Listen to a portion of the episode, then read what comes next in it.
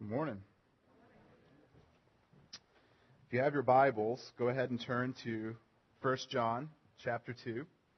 We'll be looking at First John two twenty-eight through chapter three, verse three. Let me uh, open up with just a word of prayer here. Father, thank you so much for your goodness and your grace towards us. And God, I confess that it is difficult for me often to see Christ and to see him as being supremely valuable. And as a result, I get tempted to settle for lesser things. And so I pray, Father, this morning that as we uh, look into your word, that by your Spirit, that you would put Christ on display and that you would help us to see how supremely worthy you are of all that we have, and that we would respond in lives of worship and obedience. In Christ's name, amen. As we look at this text this morning, um, one of the biggest themes that we're going to see is that John is calling the church to live in righteousness and in holiness. And the reason that he's making this call is in light of the fact that Christ is coming again, and that knowing that, we should live in a certain way today. I was talking with Emmett before the sermon, uh, before church started, and we were just talking about how there's a lot of uh, folks that we, we have talked to or dealt with at various points, and, and it's a struggle for us in our context to really think properly about what righteousness looks like. Um, there's a tendency for, for us when we when we hear righteousness perhaps to um, hear legalism or to think that Uh, that we have to somehow, through our own effort and just strength of will, uh, sort of give up uh, the fun things of the world and just kind of grit our teeth and, and kind of beast it out in order to be a good person. And that kind of mentality is pretty stifling. And uh, and as a result of that, and, and the fact that that does sometimes, unfortunately, get communicated, if you look at the culture around uh, us, a lot of times people think of Christians as being kind of killjoys, uh, that we're somehow against fun or against life. And, and so we have this sort of reputation of all the things we're against. And, and sometimes we have a hard time seeing that the call to righteousness is not a call to give up life. It is a call to pursue life, that it is a call to pursue joy, that it is a call to pursue Christ. And so that's what we're going to see as we look at the text this morning, that ultimately the end result of pursuing righteousness is not that we lose out on life, but that we gain eternal life and fullness of life in Christ Jesus. So let's look at uh, the text this morning, starting in verse twenty-eight of chapter two. John writes, "And now, little children, abide in him, so that when he appears, we may have confidence and not shrink away from him in shame at his coming. If you know that he is righteous, you know that everyone also who practices righteousness is born of him. See how great a love the Father has bestowed upon us, that we should be called children of God, and such we are. For this reason, the world does not know us, because it did not know him. Beloved, now we are children of God, and it has not appeared as yet what we shall be. We know that when he appears, we shall be like him, because we shall see him just as he is. And everyone who has this hope fixed on him purifies himself, just as he is pure." One of the important themes we're going to see is that as John calls us to live in righteousness today, that that is a call that is very much fixed in the fact that reality, that Christ is coming again. And this is important because as people, we are wired in such a way to behave today based off of our expectation of what the future holds. For example, let's say that uh, I'm here at work and uh, I'm getting really hungry. Um, you know, a lot of times, Uh, you guys probably experience this. I, I don't eat very much for lunch because I'm very busy. And so five o'clock rolls around and I'm ready to, you know, just devour a whole cow or anything that's not nailed down. And so I'm starving here at work. And uh, and so I start driving on my way home and I see a billboard. And on the billboard, you know, there's a picture of a burger that's three feet tall. And it's got all the trimmings on it. And it always looks so much more delicious when you actually buy it at the um, the fast food place.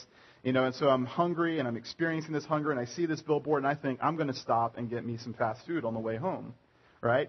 Now, if my wife were to call me at that point and say, um, I'm making you a steak dinner tonight, and, uh, you know, we're going to have, you know, it's going to be a steak, and we're going to have a potato with all the trimmings, and there's a salad, and there's going to be this cheesecake for dessert, then because I'm looking forward to something better, I can forego going through the McDonald's on my way home. On the other hand, if I don't think that anything better is forthcoming, I am much more likely to settle for something lesser along the way. Now, that's an imperfect analogy of our experience of what the future is going to be like for us in Christ. Possibly a better analogy is one that I heard from a missionary at some point many years ago um, who had been doing some work in a, in a developing country. And he talked about how um, he saw this is a country where people did not regularly get enough to eat. Uh, and he said that he saw a child uh, in the street eating rocks because so often um, there was no food to be had, and so they would eat rocks in order to fill their stomach with something to cause the hunger pains to cease, knowing there was no nourishment, that there was not going to be any fulfillment out of that, but it was something that would temporarily anesthetize them uh, to the hunger that they were experiencing. And that is probably a much more accurate representation of what it is like when we choose to walk in sin in the present, when we're not looking forward to the feast that Christ offers us in himself, and we settle for something lesser. We perhaps experience an anesthetization, a, a sensation that we are getting something, but the reality is there's no nourishment, there's no fullness, and we're still starving. And the only way that we're going to be empowered today to turn away from the allurements of sin and to walk in righteousness is to see that something better is ahead of us, and that we can forego what seems to be the temporary and passing pleasure of sin for something much, much greater. Okay, so John starts by telling us there is a gospel reality that Christ is coming again. And I know that particularly in, you know, in, in the context that he's writing in, they expected that to be something that was imminent. And I think sometimes for us living now, two thousand years after Christ's first advent, it can be easy to dismiss the return of Christ. That can become to seem something that is very distant and far off and perhaps even unreal. But this is a reality that is true and that we need to center our hearts and our minds around. When John writes about Christ coming again, the word that he uses in Greek is parousia. Uh, I'm not a Greek scholar, by the way. I got this from commentators. Um, so I just want to up front let you know that I'm not awesome at Greek. This is just totally someone else's work. But the Greek word here for the coming that is described in First John two twenty-eight is parousia, which refers to the visit of a king to uh, part of his kingdom. Okay, and this would be a really big deal in the life of the people.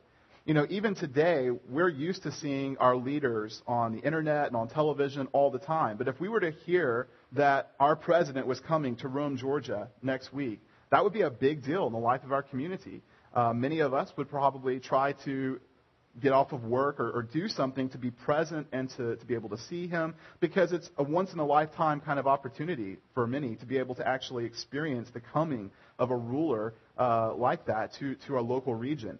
And if that's true today, if we can think today about what a big deal it would be for the president to visit us, how much more so in John's context when they didn't have internet and television, and many people never even knew what the emperor even looked like. And so the fact that he would be coming uh, to a village or to a town would be a huge state event. People would get off work. There would be this holiday atmosphere um, of, of coming to see Uh, the emperor, the king, uh, come and, and to be there in a local sense. And not only would there be this positive sense of, you know, all of the, the glory and the splendor and the holiday and the pomp and the majesty of seeing the king, there was also uh, an expectation that when the king showed up that he was going to execute justice on a local level.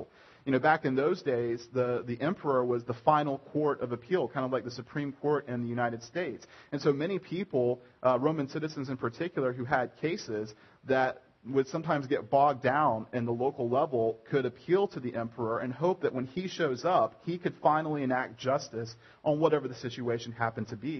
So not only would the king coming, the emperor coming to a local area be a moment of kind of holiday, it would be an opportunity for wrongs to be righted, for injustices to be dealt with, for the guilty to be punished, and for the innocent to be set free. And this is all packed into this this knowledge or this expectation that John is trying to communicate to the church of what it's going to be like when Christ comes back, that he is going to come and he is going to blow our minds with putting his glory on display, and justice will be done. And it may seem like in the present that wickedness rules. It may seem that the unjust get ahead. It may seem like that as his people, we always seem to be coming in last. But when Christ comes again, there is going to be justice that is done, and, uh, and he's going to make things right, and he's going to, to fix what has been broken. And so in light of that, that understanding, John anticipates there are two different responses that people will have at the coming of Christ. They will either have confidence or they'll have shame. You look there in verse twenty-eight. It says, when he appears, we, it says, now little children, abide in him, so that when he appears, we may have confidence and not shrink away from him in shame at his coming. So we're going to talk about the negative first, about the, the shame part, and then we'll look at the, the things that John tells us that can be Uh, affirming for us, that can give us confidence in the return of Christ. When you're looking at the shame piece here, um, the way that verse twenty-eight is translated, there's actually a controversy here among translators. Some uh, translations in verse twenty-eight translate verse twenty-eight as saying, uh, not be ashamed at his coming. And the thought there is that, that the being ashamed is an active thing that Christ is going to do to someone. Um, this might mean exposing those who were nominally Christian but had not really ever come to see Jesus as being worthy of their worship. They may have, you know, talked a good talk, but they weren't really they weren't really there. Are, are going to be exposed publicly as not really having been uh, his children, and that would be putting them to shame. Um, this is particularly important in the context of First John, where there's a community here of folks who kind of claim to be super Christians or being more elite Uh, than the local body, and they had left the local body, and they had basically said, you know, we're better than you guys, and uh, and you, you guys are just kind of second class, or or maybe not even of the faith, and, and they've kind of withdrawn themselves. And John is writing to say, no, those were not those who were really following Christ. They had given up on Christ. They had uh, bought into some false teaching.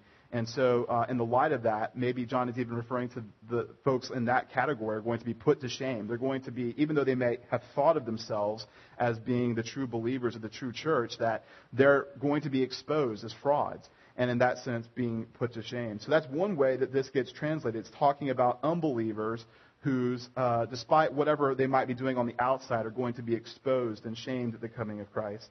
But some translations in verse twenty-eight instead say that we might not shrink away in shame. And the thought there may be referring to believers uh, who are not living in a worthy manner.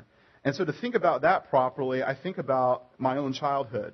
Um, you have to know that I have a very strong relationship with my parents. I've been very blessed uh, by the Lord to have a, a father and a mother who love him and who've loved my brothers and me very much.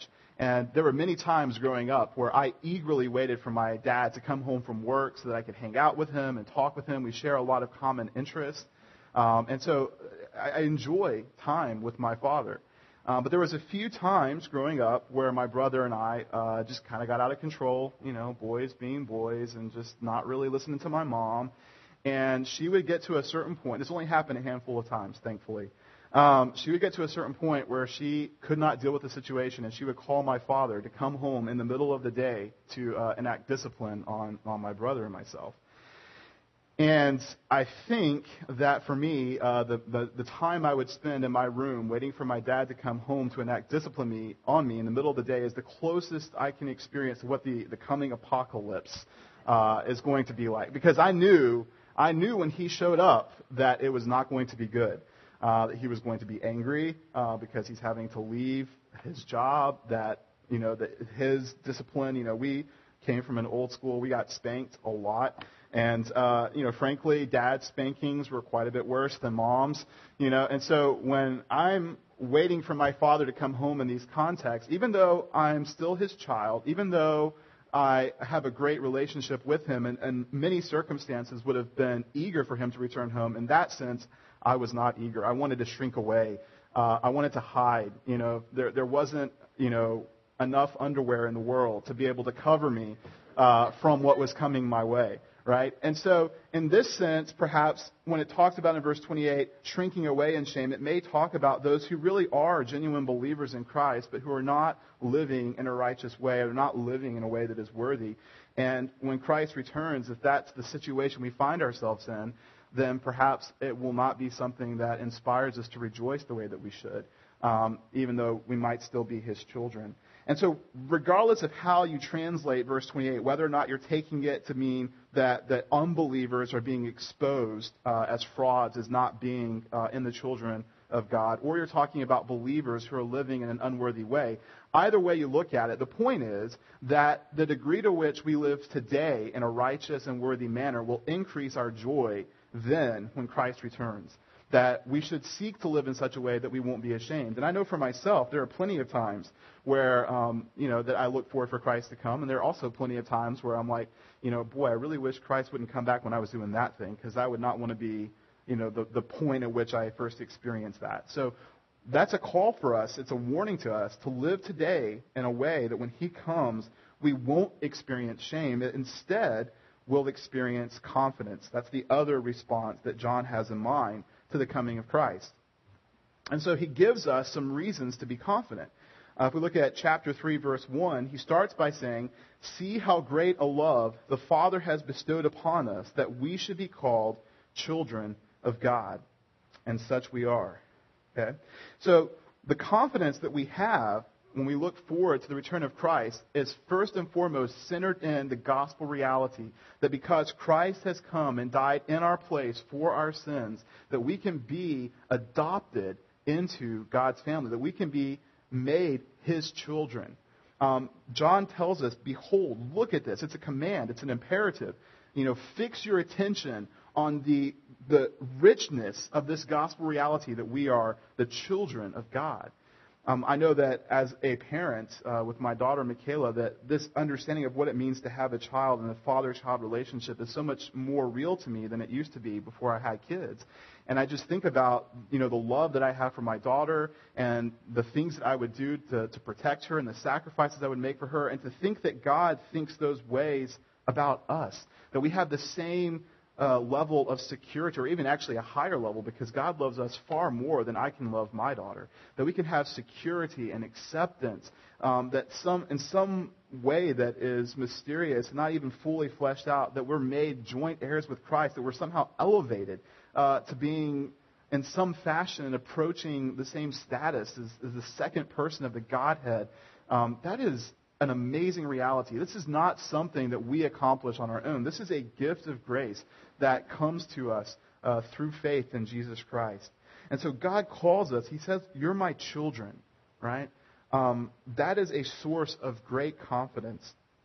And when he calls us his children, John writes, "And such we are," because he really wants to hammer home that this is a reality, even if it doesn't feel that way. You know, sometimes there are times where we not, may not feel very much like God's children. But we have to remember that the gospel reality of our identity in Christ, for those of us who have responded to the call of the gospel, is a sure thing, regardless of whether or not in a particular moment we feel very close to God. Our feelings change. Our feelings don't always tell us what is true. And John wants us to understand we really are, um, for those who have accepted the gospel, really are God's children. This is not just a legal fiction. It's not though God is saying, "Well, you're not really my kids, but we'll pretend like it." He's saying, "No, you really are my children." We have that relationship with him. And along with having that relationship and that security, knowing that we are the children of God, another aspect of being adopted into God's family is that we take on some characteristics, some genetic family characteristics of the Godhead. Uh, my wife is, uh, I tease her about this, she loves to try to, uh, when she looks at children, pick out the characteristics of like which parent, you know, they got the eyes from or the mouth or whatever. Uh, and so every time we're going out and we're meeting people and they have children for the first, you know, we're seeing their children for the first time, she's always trying to figure out, you know, what characteristics did they inherit from their parents. And the same thing happens to us when we're adopted as God's children. There's a certain D N A that we share with Jesus himself. And as a result, there are certain family characteristics that we have. And as a result of knowing what those characteristics are, it can give us confidence in our adoption. Does that make sense? We can see that we really are God's kids if we have the same D N A. And so there are two different things that John mentions in this particular passage. There are more things than this, but there's at least these two different things that John mentions in this passage that show us as having the D N A, as having the genetic inherited characteristics of a child of God. And so the first is that we practice righteousness. In verse twenty-nine of chapter two, it says, "If you know that he is righteous, You know that everyone also who practices righteousness is born of him, talking about Christ. So because Christ is righteous, and because he makes us his children, that makes us righteous as well. Okay. Now note, and this is very important, when we're talking about righteousness, when we're talking about holiness, this is a fruit, this is a result of being in Christ. It is not a condition. It is not something that we have to do on the front end. John doesn't say, if you are righteous, then Christ will adopt you as his child. He is saying, because you are adopted, because you have been given a new birth in the Holy Spirit, because of that gospel reality, you are going to practice righteousness. It is a result. Um, I know Mitch is fond of saying that uh, that the imper- I'm sorry, the indicative comes before the imperative, and you can't reverse the order. In other words, that, that the command to live righteously always comes after the acknowledgement that we have this covenant relationship with uh, with Jesus Christ. It's not a condition for it. Okay, so so that's one family characteristic. Those who have been born again, those who have experienced the gospel, will live in a righteous manner. And that's important to, to really get a hold of in our cultural context, uh, because I think there's a lot of, I know that I grew up in churches in the past that, that tended to be very moralistic. Um, they didn't really talk much about the gospel. They talked a lot about, you know, here are the rules and you have to follow the rules. And um, and it was very, um, very much kind of like church as a self-help seminar. Um, you know, here's five ways to having a better marriage. Here's four ways of controlling your anger. You know, all these different things. And and because of that emphasis on living in a holy way without talking as much um, about the relationship with Christ piece, um, I think that, that there's a lot of people that have kind of grown up in those situations or experienced that, that overreact, and we look at righteousness as being legalism, and we say, well, I have freedom in Christ, so I'm not going to, you know, pursue discipline, or I'm not going to pursue holiness or anything like that, because that's just legalism. And uh, I know for myself and for folks I knew in college, you know, we would, Um, I went to Bryan College. We talked a lot about biblical worldview, and there was this attitude of like, well, since I know what the Christian worldview is, I can watch whatever movie I want, or I can listen to whatever I want, and it won't hurt me, and I can tell you what the bad worldview is in it. And there was this kind of, you know, this almost, I don't know, the, the freedom in Christ piece became licentious. It was like I, I can do whatever I want because um, Christ has forgiven me, and I don't want to be legalistic. And that term has gotten so confused in our heads that sometimes anytime we're called to live in discipline or called to live in righteousness, we end up hearing, you know, legalism, or we end up hearing that that's somehow antithetical to the gospel. But that's not the case. What it's saying here in John is that, that righteous living, being a, a disciple of Christ, means that we will live in a righteous way as a result of the relationship we have with Christ. We can't claim to be God's children and not have some of those inherited characteristics and not live in a righteous and a worthy manner. And so if we live in righteousness, we can have confidence that we are God's kids. If we're not living in righteousness, our confidence uh, is going to be less than, uh, than that. I know that for myself, the times when I am most confident in the work of, of the gospel in my life are those times where I'm living the way I'm supposed to live. And when I go off and I deliberately sin and I live in rebellion, that shakes my confidence in the gospel. And so the more that we see righteousness being birthed in our life, the more we can say, ah, we are God's kids. He's given us this family characteristic. Another ground for confidence that we can have, um, another family characteristic, if you will, is that the world will not recognize, will not understand uh, those who are in Christ. It says in, in chapter three, verse one, um, after it talks about the love that, that the Father has for us, he says, "For this reason, the world does not know us, because it did not know him." And the reality is, is that when Christ came, um, the world rejected him flat out. They did not see him as being Uh, you know, a, a very important person. They did not see him as being God, of being worthy of worship and obedience. They ended up killing him on the cross.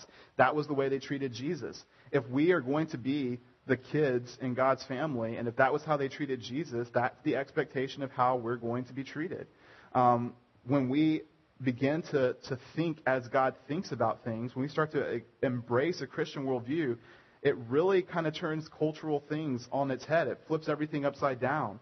Um, you know, when you've started to really begun to grow and to walk in Christ and have your mind shaped by the Scripture, and you start adopting the values and, and the and the things that Scripture teaches as being worthwhile, and then you go and you talk to those who are non-believers, I mean, there's some misunderstanding there. There's some awkwardness. I know that that uh, whenever, um, you know, in a, in a few weeks we're going on a, a vacation, and some of the folks that we'll be with are not necessarily believers, and it's and it gets awkward because my wife and my family, we just have a different set of values than than all the people we're going to be with. Some of them are believers, some of them are not, you know, and it just gets awkward when you're with those who have not embraced the gospel and you're trying to talk with them, and there's just this sense of we're not on the same page. You know, we don't think the same things are important. That's a sign of being in the gospel. Um, this is important also because when believers experience persecution, when the world actually goes from just misunderstanding us to, to actively uh, seeking to do us harm, Um, it can be a great confidence to know that that's how they treated Christ as well. And this is important because in a natural human religion, we tend to treat our relationship with God like a contract. You know, I will do certain things, I will believe certain things, and in response, God will give me uh, health and prosperity and good fortune. And we look at it in this kind of contractual sort of way. Um, and that idea, unfortunately, gets propagated in some circles that, that, you know, if only you come to Christ and only if you believe, then everything will be made uh, good for you and uh, and well for you. And that's just simply not the case. And so if that's the mentality that we have, if, if we start experiencing persecution, we might start thinking, well, you know, are we really in relationship with God? Is he really uh, on our side here? Or maybe have we broken the contract and, and maybe things aren't going so well? And and John is saying, no, if you experience persecution, if you experience a disconnect with the world, if you experience some pressure because of that, that is a sign that you have a genetic family characteristic as a child of God, because that's how Christ himself was also treated. And so he gives us, uh, John gives us two different family characteristics. He gives us that we practice righteousness and that we're going to be in opposition to the world as being characteristics that can point us to the gospel reality that we are God's child, and that because we are God's child, we can have confidence when Christ returns, that we can look forward to that eagerly and not shrink away in shame. But he goes a little bit further because he's going to give us some practical instruction on how our confidence in the gospel translates uh, into righteous living. Okay, and so uh, in verse uh, two of chapter three, it says, "Beloved, now we are children of God, and it has not appeared as yet what we shall be. We know that when he appears, we shall be like him, because we shall see him just as he is." There's kind of an already but not yet tension that we see here in the text, that we are currently children of God. If you have accepted the gospel, if you have embraced Christ as your Lord and Savior, then you are currently today a child of God. But there's also a sense in which what that means has not yet fully come to pass. It has not yet fully been revealed. It has not yet fully become a moment-by-moment experience that we that we encounter. And so we we look forward in anticipation to a time when Christ is going to come back, and the, the partial ways in which we experience blessing as God's children now becomes uh, a full uh, a full way of experiencing uh, all of the privileges of being God's child. I think it's important that as we look at our future status, and of course in this passage John does not talk an awful lot about what the future looks like, but I do think it's important to point out one thing here, that when we look toward the future about what our identity in Christ is going to be like and the blessing that's coming when we uh, when Christ returns, that's going to be more than, not less than, our current experience. Um, for a variety of reasons, there's been some teaching that has kind of circulated in the margins of the church that tend to look at eternity in ways that are very unbiblical. Um, you know, from if you if you really want to take it to an extreme, you got the whole idea of, you know, fat babies on clouds playing harps. Um, Honestly, that is not a concept I am willing to die for, right? I mean, if my future destiny is to be a baby on a cloud playing a harp, then I'm done. You know, I'm I'm going to check out of this thing. That is not the hope that I'm looking forward to. Um, and that is itself a symptom of a tendency to overly spiritualize heaven to the point where it becomes sort of this negation of our experience. It becomes everything that's the opposite of what we are now. And so we have no real content to sort of hang our hopes on. It just becomes a sort of ghostly other. Um, that is not really what Scripture teaches as being our fate for eternity. Um, this is a whole other sermon for, really a series of sermons for a whole other time, but if you look at the, the balance of Scripture and you look at it from Genesis to Revelation, in particular, you look at Revelation, you see what is in store for us. What we see is that God is going to, to um, make a new heaven and a new earth. And ultimately, our destiny is not so much that we're yanked out and, and put into some kind of a ghostly heaven, but rather that the new heaven comes down to the new earth, that the new Jerusalem comes down to earth, that God comes from heaven to earth to dwell with his people. And so what that means is that it's that when we look at, at the future and we look at what we have a hope in and redemption, it's not going to be that our experience is going to be less than what we currently enjoy. It's going to be more than. Um, we look at the resurrected Christ as, as an example of what's going to come. You know, Christ did some things that were similar to what we did. He ate fish. He hung out with people. He could walk around. There was a lot of activities that were very similar. Of course, he could also walk through walls and fly in the sky, and who knows whether or not that's going to be a common experience. But the point is, is that, that Christ was not a ghost. He was not some ethereal being. He was still someone that you could actually touch, and, and he could still experience those things. And I think it's important for us to remember that, because the temptation that we are going to receive, a lot of times that we do receive, is that heaven is some, you know, ethereal, out there, not really interesting place to be, that right now, right here is where life is, is at. And we have that tendency, like I was talking about earlier, to, to think then that the passing pleasures of sin today, or what's happening in the world today, is of somehow more significance or of greater value than what's coming down the road. When we begin to see that, even if it's not clearly revealed exactly what our experience is going to be when Christ returns, if we begin to see that that is something that is better than our current experience, then it becomes a lot easier for us to live in righteousness today, to remember that that we have something to look forward to, that it's not going to be taking away from us uh, what is good or what is what is really real. Um, we see also that what we're going to see when Christ returns is that we're going to see his full glory. It says that we will see him. And this is the great hope of Christianity. We were created to see Christ as being supremely valuable. That is, that is why we were made, right? We were created to run off of Christ. I think Michael uh, mentioned this uh, not long ago, that, quoting C S Lewis, that the way a car is designed to run on gasoline.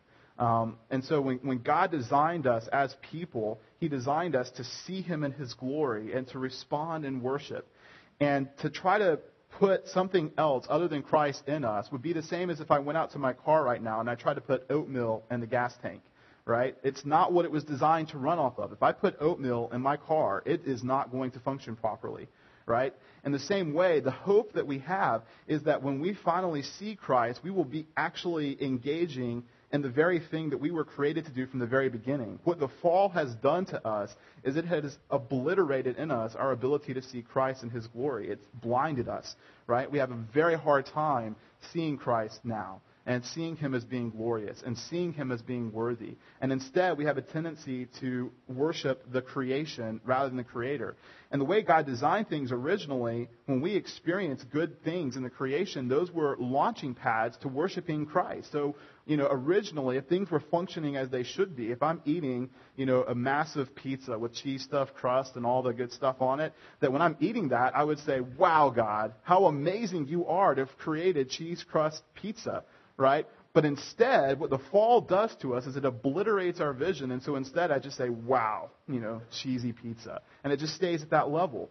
So the great hope that we have is that when Christ returns, we will see him. We will be able to finally uh, engage in the very thing that we were created for at the very beginning of time, to see and to worship Christ. And that will be a satisfaction and a joy that we can't even begin to understand now. Okay, and because we'll see Christ in that way, it says in verse uh, two there that we, when he appears, we shall be like him because we shall see him just as he is.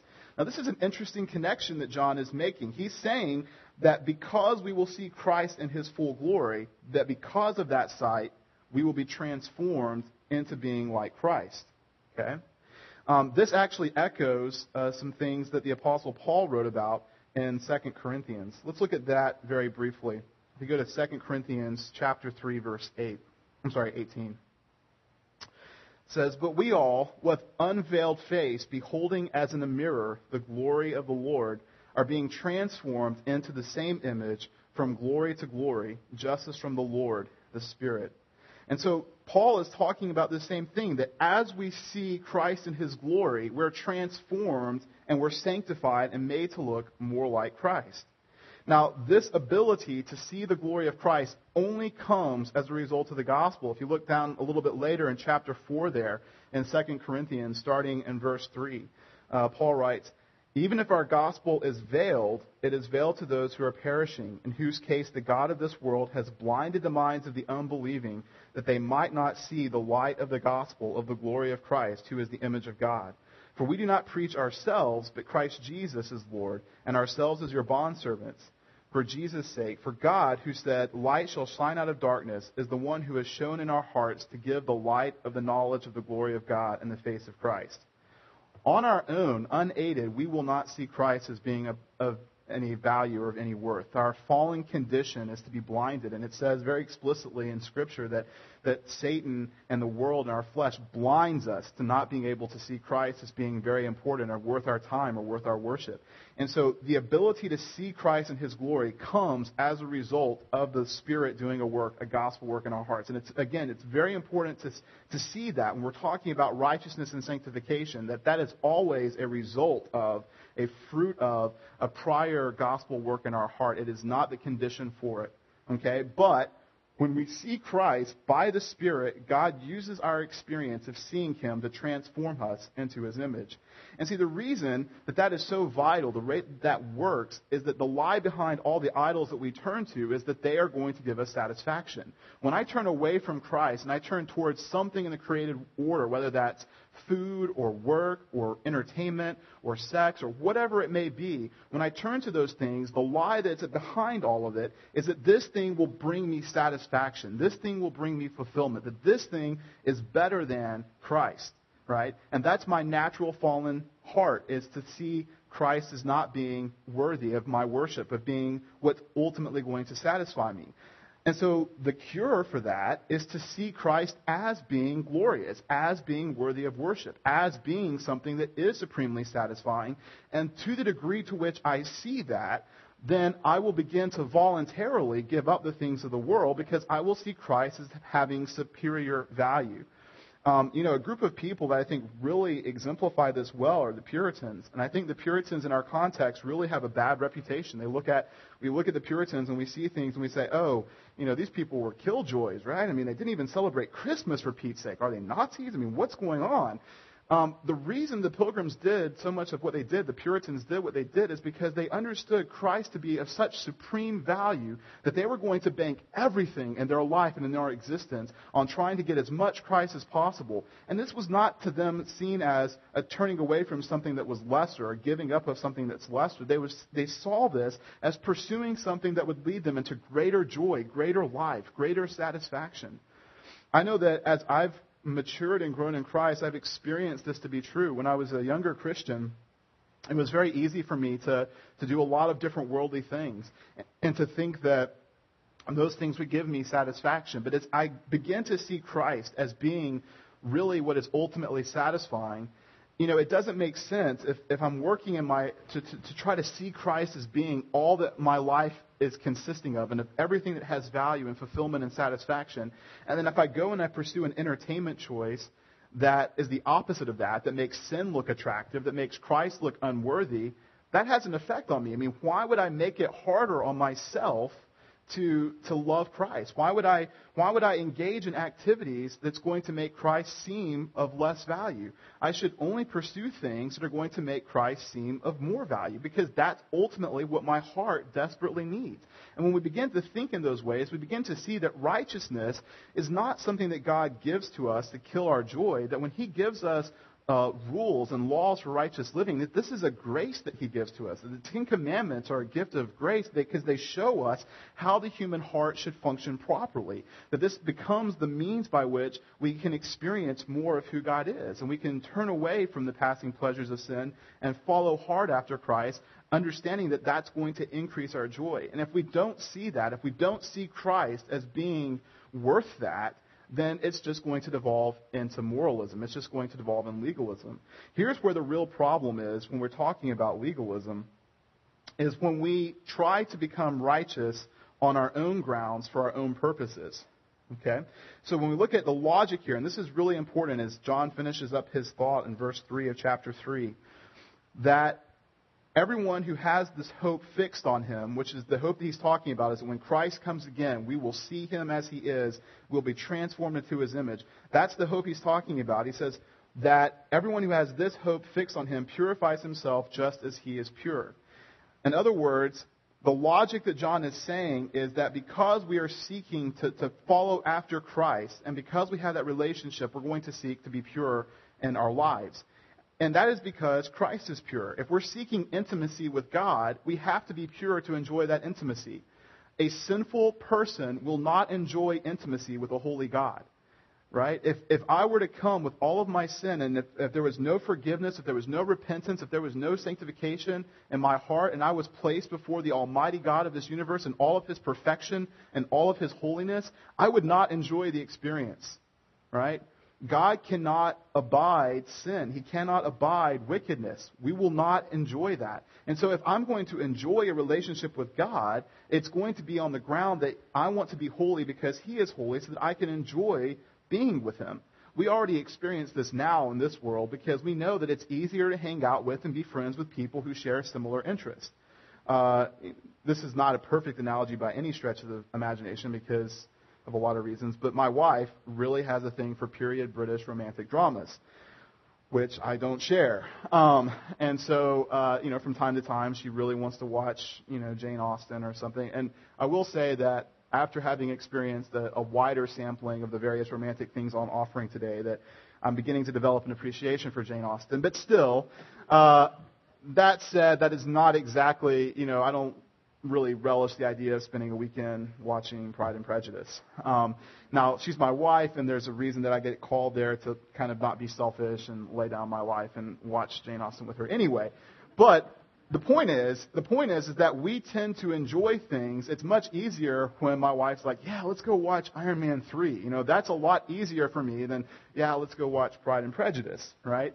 And so in the same way, to the extent to which we um, are pursuing righteousness, it should be because ultimately what our heart desires is to be in relationship with and intimacy with Christ. And we will enjoy that relationship if we're doing the things that Christ is doing. If we're not doing those things, we're not going to enjoy that relationship very much.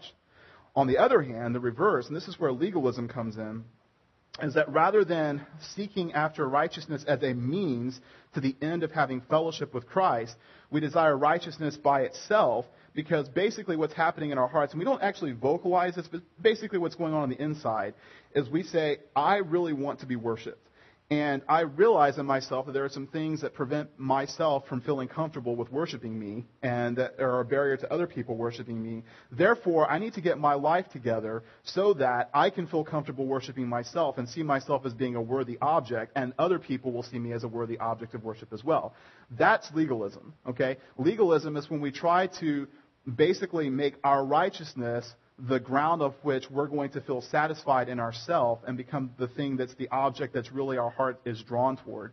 Righteousness can be, though, a means of grace if it's something that we look at as a means rather than an end, and, the, and it's a means to fellowship with God. And that only comes to the extent to which we see God. So that might be kind of a complicated way of putting it. And in a nutshell, that's why it's so very vital for us to see Christ. Because at the end of the day, the more we see who Christ is, the more we see him as being worthy, all those other things work themselves out. To the extent to which we don't see Christ, to the extent to which we're blinded from his glory, to the extent to which we don't have a hope that he's coming again and look toward that with eager anticipation, the things of this world are going to seem more attractive. That's basically what it boils down to, this whole passage in a nutshell. And so what we desperately need is to see Christ, to see a vision of him as being worthy.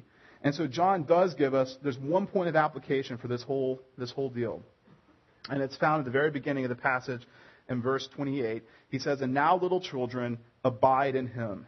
The way that we see Christ is by abiding in Christ, okay? Now, this this phrase, abiding in Christ, is a packed phrase. I went through and I looked at First John, and I looked at every instance in First John where it linked abiding with Christ with something, where it says, you know, if you do this, you abide in Christ, or if you don't do this, you're not abiding in Christ. And there's at least five different things. Now, this is, again, this is just me. I don't, there might be more things, but just from my own reading of First John, there's at least five different domains of kinds of activities that is part of what it means to abide in Christ. And that through that abiding in Christ, we end up seeing Christ. And as a result of that, we get to walk in righteousness in order that we can experience intimacy and joy in, in that relationship. So there's five different things here. These are our application points, and we'll be finished. Okay? So the first is to believe in and confess that Jesus Christ is God's Son. The foundation of abiding in Christ comes in the gospel. It comes in the gospel confession that Jesus came in the flesh, died in our place for our sins. And that gospel message is one that we have to preach to ourselves, and we confess publicly before others on a regular basis. We never grow beyond our need for that. And so the person who is abiding in Christ is a gospel-centered person. They are constantly meditating on and confessing, acknowledging publicly the reality of the identity of Jesus Christ and his atoning work Uh, through the, the crucifixion and the resurrection. So that's the first piece of what it means to abide in Christ. Another piece is to be anointed with the Holy Spirit. Um, I don't want to go off into a whole sidetrack on the whole Pentecostal movement, but regardless to say that that for all of us, there's never a point in our life when we have enough Holy Spirit. It's not, we should never get to a point where like, yes, I've had enough, God. Thank you very much. I will move on to something else. So regardless of what you might think about the whole charismatic movement, there is always room to grow in terms of seeking to be filled more of the, the Holy Spirit, which comes from repentance, and it comes from uh, seeking for the Spirit, praying that the Spirit will do things in us that we can't do in ourselves. We ought to live supernatural lifestyles. We ought to live in such a way that when people look at us, they say, well, it's obvious that Brad's not doing that stuff because I know Brad and he's not very uh, amazing at anything. That if there's something that's good that's coming out of me, it's because of the Spirit being at work in me. So we seek to be filled with, anointed with the Holy Spirit. That's a second piece of what it means to abide in Christ. A third piece is to frequently meditate on the Word of God, which makes sense because God's Word is where Christ is most clearly revealed to us. And if our desperate need is to see Christ, then we're going to have to be people who spend significant amounts of time looking for Christ in His Word so that we can see Him. Um, now, God does reveal Himself. Christ is revealed through the created order as well. So, so there are things we can get outside of Scripture, but Scripture is the preeminent, the primary way that we experience Christ. And so if we understand that seeing Him is our deepest need, then we're going to be people who meditate on the Word of God. We're going to read it. We're going to study it, to seek Christ in it. Another part of what it means to walk in Christ is to walk in righteousness. Um, that, that abiding in Christ means walking as Christ walked. It means understanding that righteousness is a family characteristic. And so that becomes uh, another piece, that as we live in righteousness, then we enjoy greater fellowship with Jesus. And then finally, and this fits in with what we've been talking about for quite a while, that part of what it means to, to abide in Christ is to be in fellowship with one another, to love one another. Of all the commands that God gives us of what it means to live in righteousness and holiness, one of the chief commands that's emphasized throughout First John is loving other Christians, of being in the body. And this is so vital. And we, I know we've been talking about fellowship now for like a gajillion weeks, but the reality is, is that this is a huge challenge for us. We live in a culture that isolates us, and we end up being fragmented and living away from one another, and we don't really get in each other's lives. What we're experiencing here right now is not sufficient for fellowship. It's it's an equipping. It's it's good. It's worth our time to be here gathered like this on Sunday morning, but I don't know many of you, and many of you don't know me, and you're not going to know the stuff and the junk that's in my life and what my needs are, and I'm not going to know what's in your heart and what your needs are. That comes from spending quantity time together, not quality time, quantity time. We have to do life on life. We have to be in each other's lives so that we can express love towards one another, and that's part of what it means to abide in Christ, that as we delve deeper into our community, that we experience God in one another because Christ dwells in you and Christ dwells in me. And so as I love and minister to you, in some sense, I'm also ministering to Christ. And as you love and minister me, in some sense, I'm getting to see and taste Christ through you. And so being in community is part of what it means to abide in Christ. And so those are five different things, five different domains of abiding in Christ that John talks about. And we do those things in order that we might see Christ, in order that we might have that hope renewed in us that He is coming again, that this is something that is worth giving up, the, the passing pleasures of sin for, and that we live in righteousness, not as an end, not so that we feel good about ourselves, but as a means that we would enjoy all of the, the, the goodness and the satisfaction and the fulfillment that God offers us in knowing and worshiping Christ. So that's uh, that's basically it this morning. Let's pray and uh, put to practice what we've seen in God's Word. Father, um, I know that my ability to uh, reveal you as being a, a worthy object is very poor. I pray, Spirit, that you would lift uh, blindness in the hearts of your people, that you would cause people to see you as being uh, worth everything that you are worth, that, that people would see that Christ is supremely valuable, that that that you, Father, are worth everything that we have and everything that we are, and that whenever we are tempted to think that we're sacrificing or missing out on some piece of life by rejecting an activity that you forbid in your word, that we're not we're not walking away from something that has value. We're walking towards something that has value. So would you just do that, Father? Would you help us to see Christ as we worship together, as we go about our week? Help us to see Christ in all that we do. I pray, Father, that you would also empower us to engage in the disciplines, the medicine that you give us in your word. You tell us exactly how we can see you better. And I pray, Father, that you would cause us to, to walk in those ways and to do it in hope uh, that we can enjoy intimacy with you. And so we ask that you would do this. You would be glorified in our midst and in our hearts and lives. In Jesus' name, amen.